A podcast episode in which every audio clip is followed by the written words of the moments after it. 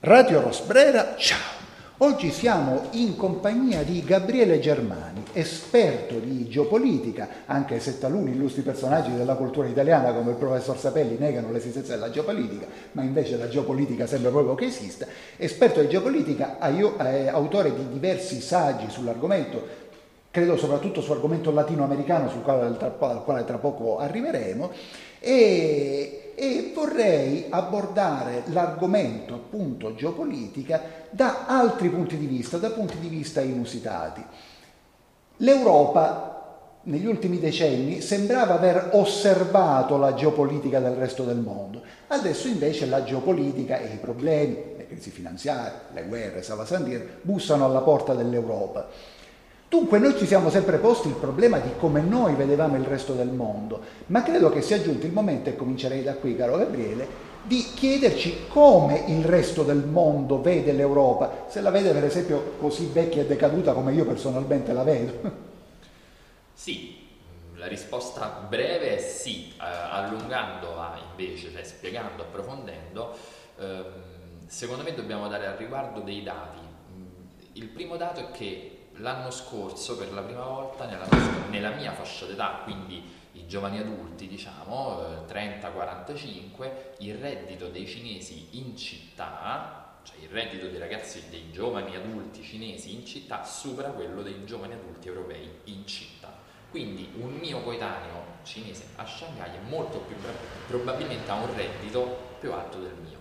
Ora, è chiaro che non tutto si misura in termini economici, ma um, che cosa ci dice questo? Ci dice di una società più dinamica che dà maggiori opportunità. Adesso la Cina è il caso macro perché è un grande paese e perché è uno dei grandi attori che si sta affacciando, ma ehm, andando ad allargare la situazione l'impressione che si ha è che ci percepiscono come anziani, e lo siamo, siamo il continente più anziano che fa meno figli, lo sappiamo, eh, impauriti, anche questo direi che insomma gli ultimi anni ce lo insegnano chiaramente che lo siamo, no? alziamo muri per tutto, al di là poi di entrare nelle cause se questi muri fossero o non fossero necessari, non voglio entrare nel merito, la questione è che c'erano altre possibilità di gestire determinate emergenze sanitarie, ecologiche, migranti, noi le risolviamo tutte quante chiudendoci nel fortino, eh, ma questo poi anche facendo una chiacchierata in un forum o con degli amici al bar, insomma, no? quando mi ritrovo spesso a parlare di futuro con gli altri, eh, parlo di intelligenza artificiale, c'è sempre una levata di scudi. Non che questa non ci sia o non sia necessaria, perché sono io il primo ad esserne preoccupato, però eh, poi andando a leggere gli analisti indiani, cinesi, ma pure russi, insomma, ecco, non è che bisogna andare tanto lontano, ehm, la posizione che si è è di di un, un, approccio critico ma razionale alla questione. Qui da noi prevale sempre la paura, ah, quella è la fine dell'uomo, cioè sempre l'emergenzialismo, il terrore. Adesso sicuramente c'è un problema tecnologico legato all'età. Tornando al principio, è chiaro che il settantenne capisce meno Bitcoin no? e pensa subito truffa. E, però poi scopriamo invece che in Nigeria anche per comprare il pane usano Bitcoin, quindi appunto si apre uno scenario rispetto al fatto che il, eh, siamo cadenti, ma siamo cadenti perché ci siamo autoimborticati in questo ciclo di decadenza. Adesso, ehm, qualche giorno fa nel mio podcast ho fatto una domanda di questo tipo, e cioè ma siamo decadenti per le scelte politiche ed economiche che abbiamo fatto o è un, ciclo, un, macro, un macro ciclo che ci avrebbe comunque investito? Secondo me sono vere entrambe le circostanze, cioè le politiche economiche e e anche le scelte sociali degli ultimi 30 anni scoraggiano le persone a fare figli perché se sono precario, eh, se già solo per prendermi la laurea, chi se la prende, che pensa, sappiamo che è difficilissimo anche quello ormai, però chi vuole fare una determinata carriera non concludi prima dei 25 anni, poi tirocini, albi, poi appunto ci sono decenni di precarietà davanti, con una pressione fiscale che è quella che è, sia sul lavoro dipendente che sul lavoro indipendente, perché poi pure lì apri una cosa tua, ma ti stroncano, cioè questo lo dico io da sinistra, insomma, no? Però è oggettivo che la situazione sia difficile e non solo in Italia, eh? cioè io sento spesso, eh no, l'Italia, ma insomma, non è che i dati macro, macroeconomici dei nostri vicini poi insomma siano così tanto migliori. Ecco, la Germania in due anni di difficoltà franca e anche lì i successi degli ultimi 20 anni, 15 anni della Germania arrivano su una compressione salariale a discapito di giovani, a discapito delle persone dell'est eh, della Germania integrata e a discapito degli immigrati poi, no? Cioè tutta la retorica del accogliamo, accogliamo, fantastico accogliere, sono il primo a pensare che sia giusto, a me non piace però l'idea che accogliamo, accogliamo, accogliamo e poi diventa una forma di schiavitù. Questo non lo condivido, a quel punto io preferisco problematizzare l'accogliamo, cioè gestiamo l'accoglienza perché non voglio essere complice di, una, di un fenomeno neoschiavista di fatto, no? E questo lo vediamo appunto in tutta Europa.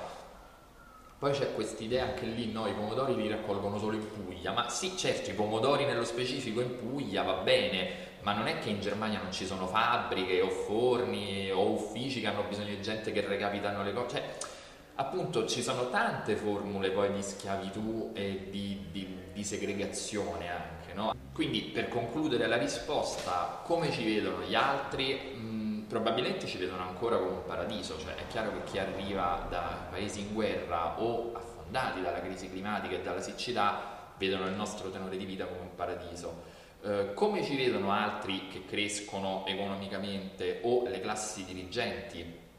di questi paesi emergenti come finiti,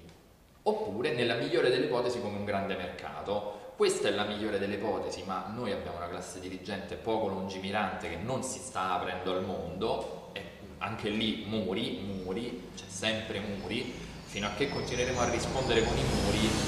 la mia impressione è che andremo a sbattere contro dei muri, dopodiché arriviamo da 400 anni, 500, 600 anni in cui abbiamo dominato il mondo, è, anche giusto che si dia spazio ad altri. No, è anche giusto che si dia spazio ad altri e, e forse è inevitabile che dopo diversi secoli di dominazione del mondo la gente non si renda conto o non si voglia rendere conto del cambiamento in atto e della perdita di appeal. Tuttavia la perdita di appeal, io credo, vediamo cosa ne pensi tu, nel contesto europeo,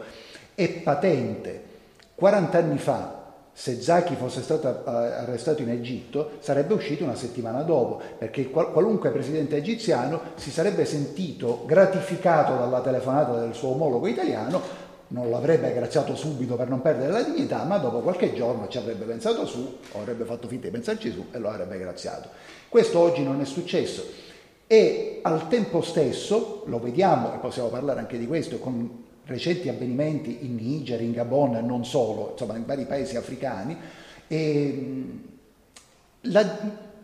soprattutto gli abitanti delle ex colonie francesi che sono state particolarmente vessate negli ultimi decenni non vedono più la Francia così forte, si rendono conto che anche a livello internazionale la Francia non ha nessuna appeal appunto. Sì, allora um, su questo punto qui una nota. In realtà io non penso che 40 anni fa una vicenda come quella di Zaki sarebbe stata così diversa. O meglio, dipende dal paese e dipende soprattutto dal presidente, perché poi in Egitto c'è stato pure Nasser che magari forte di un appoggio sovietico no, io non te lo... anzi magari avrebbe preso una posizione anche più dura sulla questione facendone proprio una questione anti-imperialista. Quindi dipende un po' dal presidente. Sicuramente nella maggioranza dei casi, sia dei presidenti che dei paesi, è vera la riflessione, insomma, che hai fatto, quindi sicuramente c'è una perdita di controllo, ma diciamo anche che difficilmente eh, 40 anni fa si poneva questo tipo di problemi anche perché le persone si spostavano meno, chi si spostava era spesso coperto dalle autorità del paese da cui proveniva, per cui in qualche modo era anche difficile che si arrivasse a scontro. Questo non vuol dire che era connivente, eh, perché pure Pasolini andava a fare film in Marocco, non è che fosse connivente col governo italiano, però i marocchini sapevano chi era, ok? Quindi difficilmente secondo me lì si arrivava poi ad uno scontro, cioè si faceva in modo che la cosa rientrasse e si, e si chiudeva la pratica, ma proprio perché erano gocce in un mondo diverso. Per arrivare all'Africa ehm, francese, eh, ecco già questo secondo me è un termine che col tempo sparirà, eh, perché... Mh, mm, Forse sparirà addirittura il termine francofono, perché in realtà non si parla così tanto il francese, sparirà il francofono, francofono. Esatto, sparirà il francofono, eh, questo già lo vediamo, se non sbaglio il Mali un paio di settimane fa ha tolto il francese dalle lingue ufficiali, ha inserito le lingue, o, o meglio l'ha affiancato, ha, mm, ha affiancato il francese alle lingue native una decina di lingue, quindi insomma anche una scelta impegnativa probabilmente se poi dovesse essere messa in pratica, ehm, ma comunque è già un indizio. Eh, qual è la questione? Allora io sulla Francia mi muovo sempre piano perché so che è uno dei mostri sacri del movimento progressista, sindacale, europeo, quindi mi muovo sempre piano perché è molto facile fraintendersi. Um, è molto facile costruire un bel paese eh, con eh, tante concessioni lavorative, un ottimo welfare, un'economia che cresce quando tu occupi per metà un continente. Cioè, eh, su questa cosa qui mi hanno spesso accusato di sminuire le lotte sindacali. No, non le sminuisco. Io penso che il movimento francese, sindacale, studentesco, politico, sia stato un grande movimento che sicuramente ha contribuito in modo notevole alla storia europea e a, allo sviluppo del benessere delle classi popolari francesi però dobbiamo stare anche attenti noi stessi a non cadere nella mitologia nazionalista che in Francia ad esempio c'è, è noto, no? C'è in Germania, c'è in Italia, c'è anche in Francia, anzi è molto forte il loro orgoglio patrio. Ecco, secondo me eh, non dobbiamo scadere in questa retorica perché se tu compri l'uranio, cifra X, è eh, bassa, simbolica, appunto è una cifra per assurdo, non dico che sia così, però se tu compri l'uranio dal Niger a due centesimi, è chiaro che tu costruisci un ottimo stato funzionale che regala l'energia e che si può permettere anche degli introiti economici tali da, da creare quella pace sociale, ma infatti secondo me non a caso eh, è proprio eh, Macron che al principio della guerra ucraina va in tv, parla ai francesi e dice il benessere è finito, la società socialdemocratica, lui non l'ha detto così, ma io ve la riporto così perché in soldoni questo è, la società socialdemocratica della fine del, del grande patto sociale per cui appunto un povero poteva aspirare ad avere condizioni e coperture sociali, c'era l'istruzione pubblica, la sanità pubblica, a parte il fatto che tutto questo sta venendo smantellato, cancellato, ma il resto non funziona. E non funziona tanto in Italia, forse in Francia qualcosa ancora funziona, sì va bene, ma appunto parliamo di una resistenza ad un processo storico, va bene, forse perché tanto lo so che poi no, ma in Francia la sanità funziona, a parte il fatto che io conosco dei medici francesi fanno dei turni disumani tanto quanto i nostri, li conosco bene e fanno dei turni disumani tanto quanto i nostri, ma al di là di questo che sorvoliamo, perché, però la qualità del servizio, magari quei medici stanno in un pessimo ospedale, appunto perché sono battaglie di retroguardia. L'Europa, la Francia sta perdendo pezzi di controllo sulle colonie, fortunatamente le ex colonie fortunatamente, perché è giusto che in Niger, in Mali, in Guinea decidano loro come vogliono vivere e, vog- e a quanto vogliono vendere l'uranio e questo necessariamente sul lungo periodo cambierà eh, le condizioni di vita dei francesi e degli europei, cioè, ma appunto non è che quando... A me sai, questa cosa mi sembra molto un po' ipocrita, un po'... Ehm,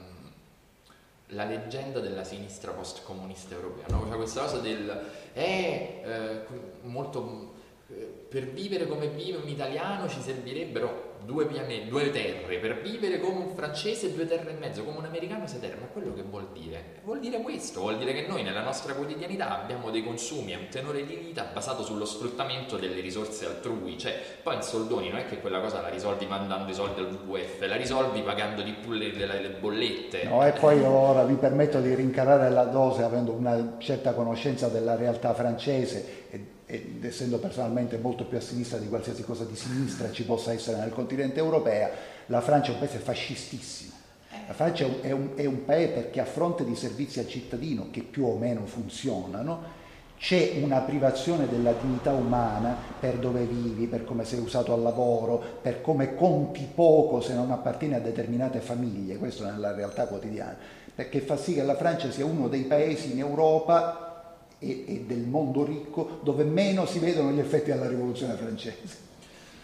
Ma non solo, guarda, secondo me tiri fuori un argomento interessante, cioè ad esempio la mia impressione è che, che la società francese sia una società che cova molta rabbia al suo interno, e cova molta rabbia al suo interno perché se non appartieni a determinati gruppi sei tagliato fuori da, da, quello stato sociale, appunto anche lì sembra proprio il fortino che si chiude, no? Cioè allora c'è una forte immigrazione, questo fenomeno migratorio è legato a divisioni interne tra i migranti stessi, perché poi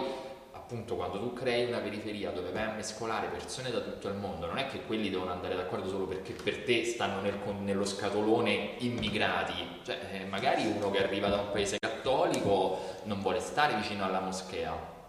E non è che queste sono cose che non succedono. Negli uh. Stati Uniti, anzi, il problema è molto forte, ad esempio.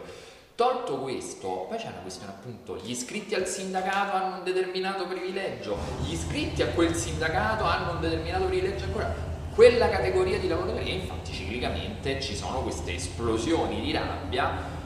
da noi vedo molto sui social ma anche per strada no? la cosa è molto ah perché i francesi quando si arrabbiano si arrabbiano no? forse per il mito della, della rivoluzione francese li vedo insomma che,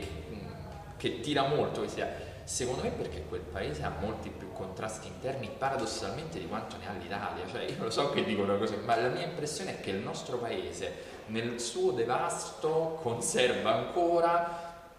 molte realtà in cui quantomeno rimane una dimensione familiare, eh, umana, interpersonale che fa da rete all'individuo, anche banalmente da un punto di vista psicologico, perché noi la buttiamo sempre sull'economico, ma appunto vivere in una realtà così frammentata non è sempre facile, non tutti hanno gli strumenti per.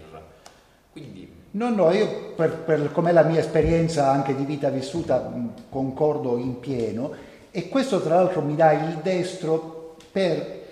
per andare all'argomento dell'anima latina, c'è questo fatto, questa cosa che genericamente potremmo chiamare coesione sociale, ma in realtà potremmo anche chiamare savoir-vivre in francese, che però è quello che salva, e anche la disgrazia dell'Italia, cioè in Italia non scoppia mai la rivoluzione perché alla fine appunto con l'amico, col parente, con la, perché poi appunto noi già ci siamo visti meno di un'ora fa, abbiamo cominciato subito a chiacchierare, eccetera, perché c'è una facilità dei rapporti umani che nella maggior parte dei contesti europei non c'è.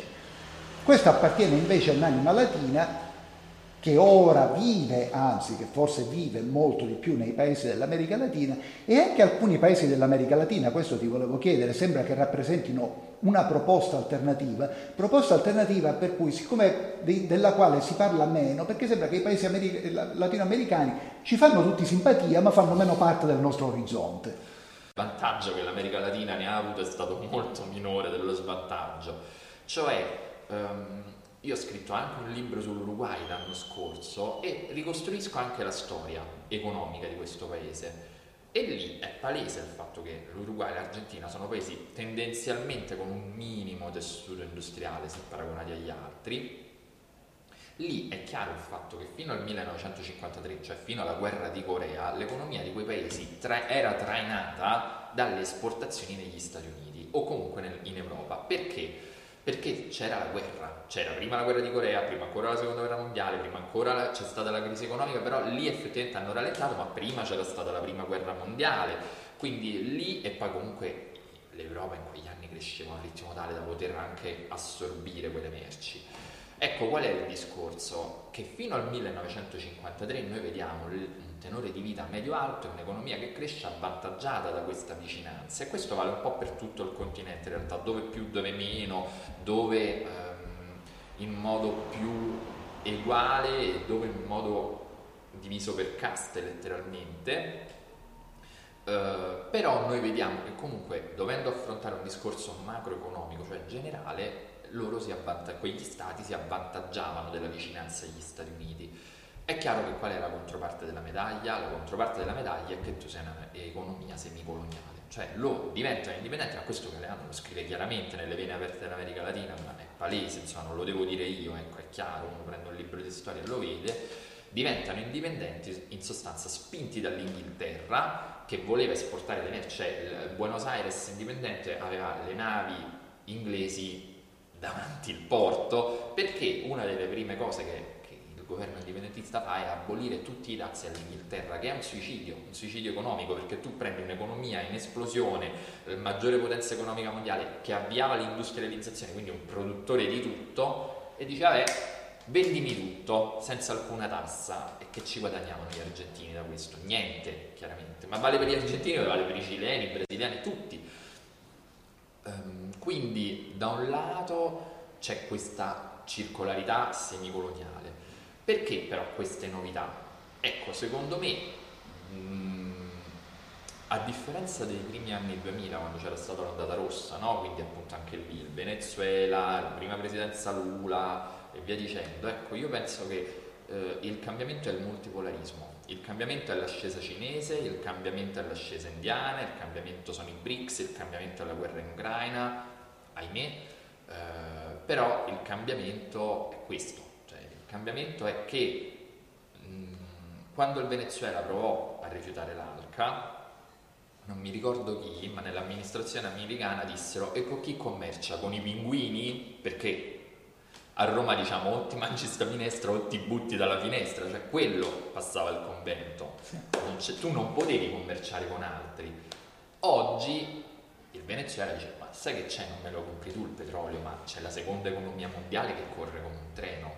e vendo a loro. Ah vabbè pure i tuoi alleati in Europa e che me ne frega a me di quello spizio, ecco così che me ne frega a me di quello spizio a cielo aperto? C'è il Sudafrica. Ah, vabbè, mettete le sanzioni. Ma appunto, questo poi l'abbiamo visto con la guerra in Ucraina. Ogni due settimane la Russia stava. combattono con le veroncole, stanno perdendo, falliranno in due settimane. Insomma, a me sembra che stanno lì, hanno occupato un territorio grande quanto il territorio nazionale italiano. Sì, vabbè, certo, è una guerra, ogni tanto perdono una città, ogni tanto. però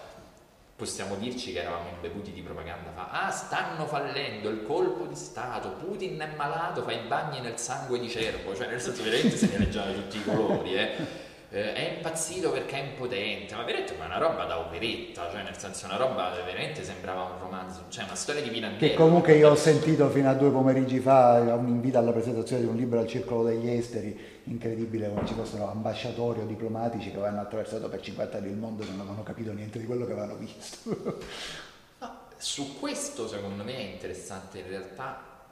fare un asterisco e dirci il problema forse dell'Europa e in generale dell'Occidente, inteso come Nord Atlantico in questo caso, è che la mia impressione è che i nostri politici, la nostra classe dirigente crede alla sua stessa propaganda, perché fino a che ce la raccontano a noi per farci fessi, allora ti dico vabbè, io non ci casco, amen, però loro sono orientati. Il problema reale è che secondo me nel governo italiano veramente c'è gente che pensa che la Russia stia andando alla deriva, cioè continuano a crederci, eh? ma economisti, lettori, appunto persone anche di un certo calibro che hanno tutti gli strumenti che invece credono alla loro propaganda, secondo me neanche troppo in cattiva fede, secondo me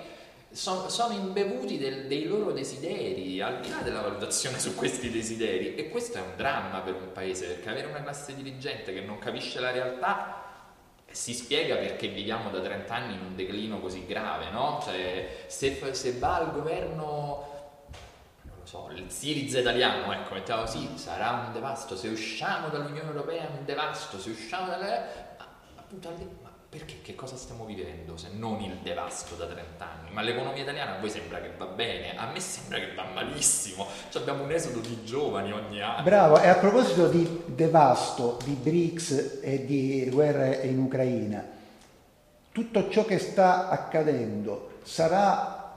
il definitivo acclaramento del devasto, come dici tu? Cioè, quando finirà la guerra in Ucraina, sarà perché sarà scoppiata la guerra in Europa, qualunque cosa sia la guerra, sarà che può anche essere una violenza incontrollata senza essere guerra tradizionale, sarà comunque una vittoria o un, semplicemente un riequilibrio di forze nel mondo dove non ci, saranno, non ci sarà più una parte del mondo più forte, ma ci saranno diverse parti ugualmente forti.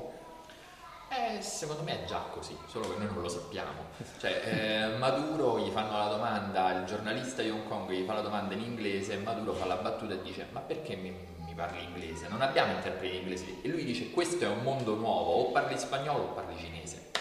Cioè, questa è la situazione. Poi noi nel nostro mondo appunto siamo convinti, noi viviamo in una serie di Netflix, cioè la nostra vita,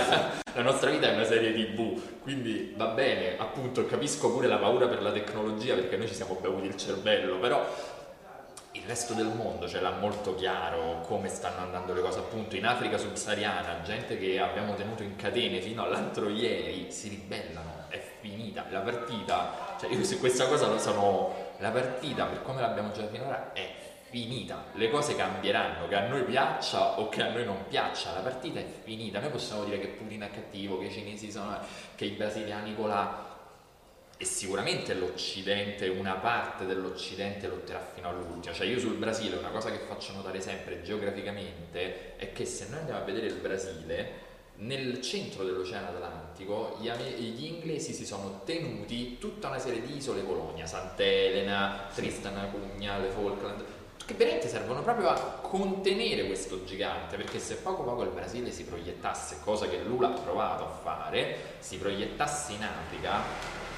troverebbe l'Angola, con cui condividono origini di una parte della popolazione, la lingua brasil- eh, portoghese e con cui Lula aveva stabilito ottimi rapporti commerciali. Poi lì è subentrato tutto un fattore interno anche con la vittoria di Bolsonaro. Bolsonaro ha ritirato gran parte degli investimenti brasiliani in Africa, ad esempio è uscito dal petrolifero, però lì si stava creando un chiaro asse con l'India per contenere un po' le, le ambizioni dei cinesi. Ecco, questo è il multipolarismo. Noi abbiamo l'idea, ah, arrivano i cinesi e fanno come gli americani. No, nel multipolarismo ci sono tante potenze in competizione, non necessariamente militare, ma anche commerciale, culturale tra loro. Questo, quello che è accaduto in Africa ne è chiara dimostrazione. Cioè il fatto che Brasile e India provassero una loro mh, egemonia collaborativa, poi arrivassero i cinesi, però non è che c'è stata una guerra, anzi quelli continuano a lavorare alla grande tra di loro ne è la dimostrazione, cioè il mondo nuovo è questo, il mondo nuovo è quando il Regno Unito si lamenta all'inizio della guerra ucraina che gli indiani non mettono le sanzioni alla Russia e il governo indiano dice ma noi mica siamo i vostri servi, cioè appunto gli inglesi aspettano arriva una chiamata da Londra, adesso un miliardo di indiani boicottano, ma chi? Ma perché? Sì, sì. Senti, ti faccio una penultima domanda più insensata che teorica, poi invece te ne farò un'ultima pratica. Ti puoi avvalere della facoltà di non rispondere. Così, che cos'è la libertà? Eh, questo è un concetto, la libertà è un'idea, mm, io ho un approccio storico alle cose, quindi la mia idea è che la libertà varia da contesto a contesto, posso rispondere che cos'è la libertà per noi, anche questo appunto è un cambiamento nel mondo, cioè non è detto che, al- che altre culture intendano la libertà come noi, per alcuni la libertà può essere la libertà di credere in Dio e di praticare la propria religione, per me no, ad esempio, io sono ateo.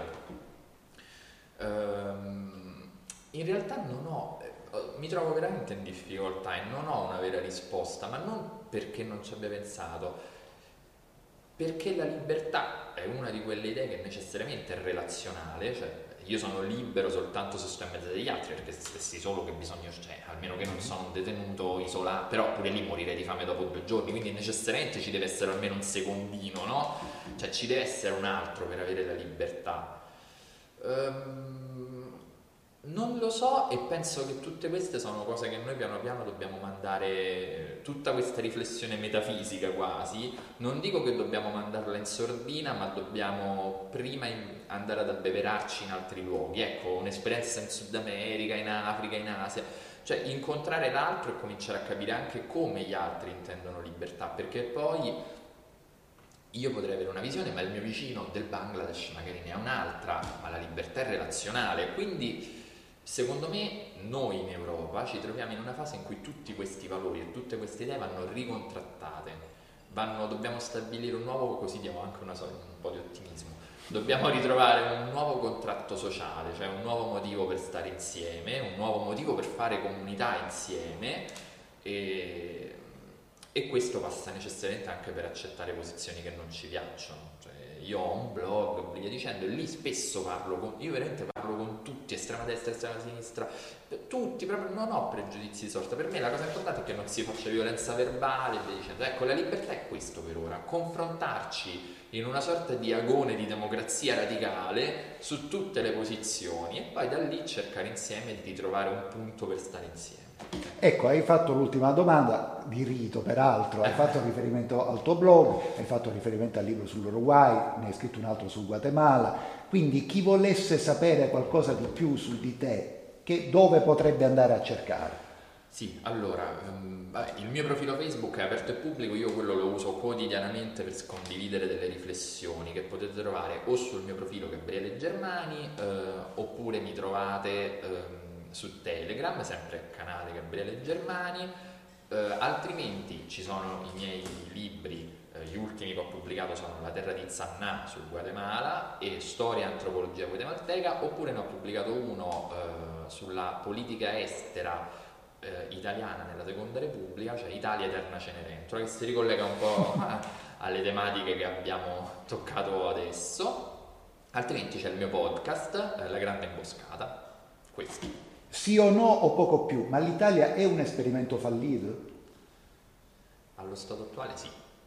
Vabbè, e con questa nota di ottimismo, perché questa è la vera nota di ottimismo, perché rendersi conto dei propri errori è sempre una cosa positiva, con questa nota di ottimismo io ringrazio Gabriele Germani di essere stato con noi. Grazie a te, buona serata.